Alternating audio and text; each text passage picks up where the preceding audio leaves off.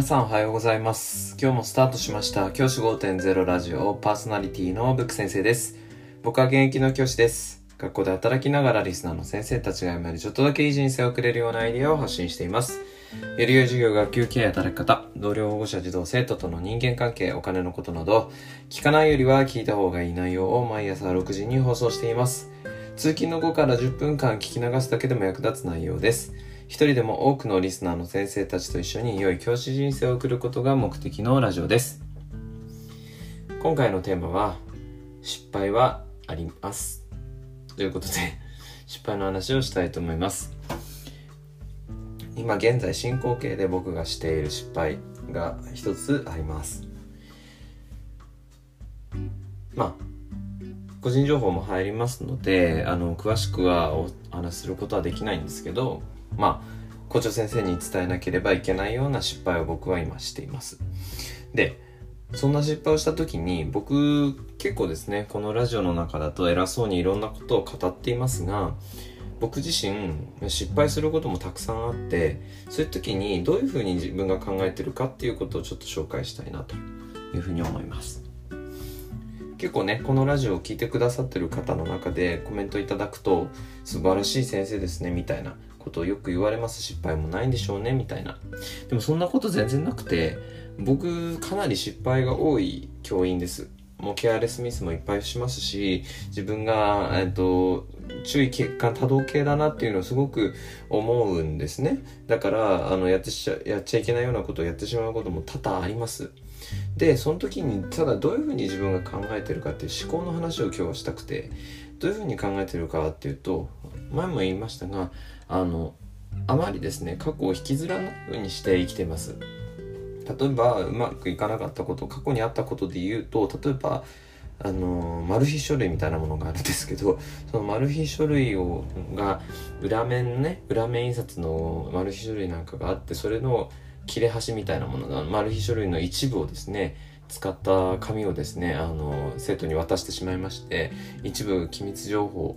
まあその生徒に関わるようなものが少し誰かに伝わってしまったみたいなことがありました。いや、本当にやっちまったなと思ったことがあります。し、まあその時も校長先生に、あの、指導されたこともあります。し、そんなことを僕ね、結構やっちゃってるんですよ。教員になってから。で、ただ、それから何を考えていくかっていうと、僕はそこから、あ、もうここはしょうがないと。もう過去にあったことはしょうがない。変えられないからしょうがないから、これからどうやったらなくしていけるかなって、そっちにですね、注力した方がいいじゃんっていうふうに思って取り組むようにしています。それ以降、裏面に何かが書いてないか必ず確認もするようになりましたし、マル秘書類なんかはすぐにシュレッダーかけるようにもしました。するようになりました。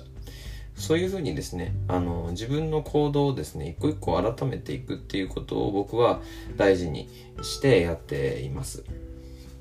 結構そのことってすごく大事かなと思っていて、自分が、自分自身がどういうふうに行動していくかっていうことを常に、あの、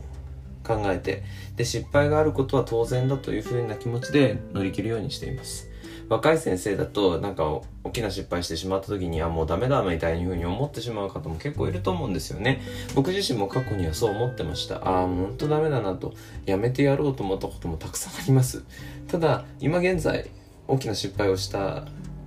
今日、この頃、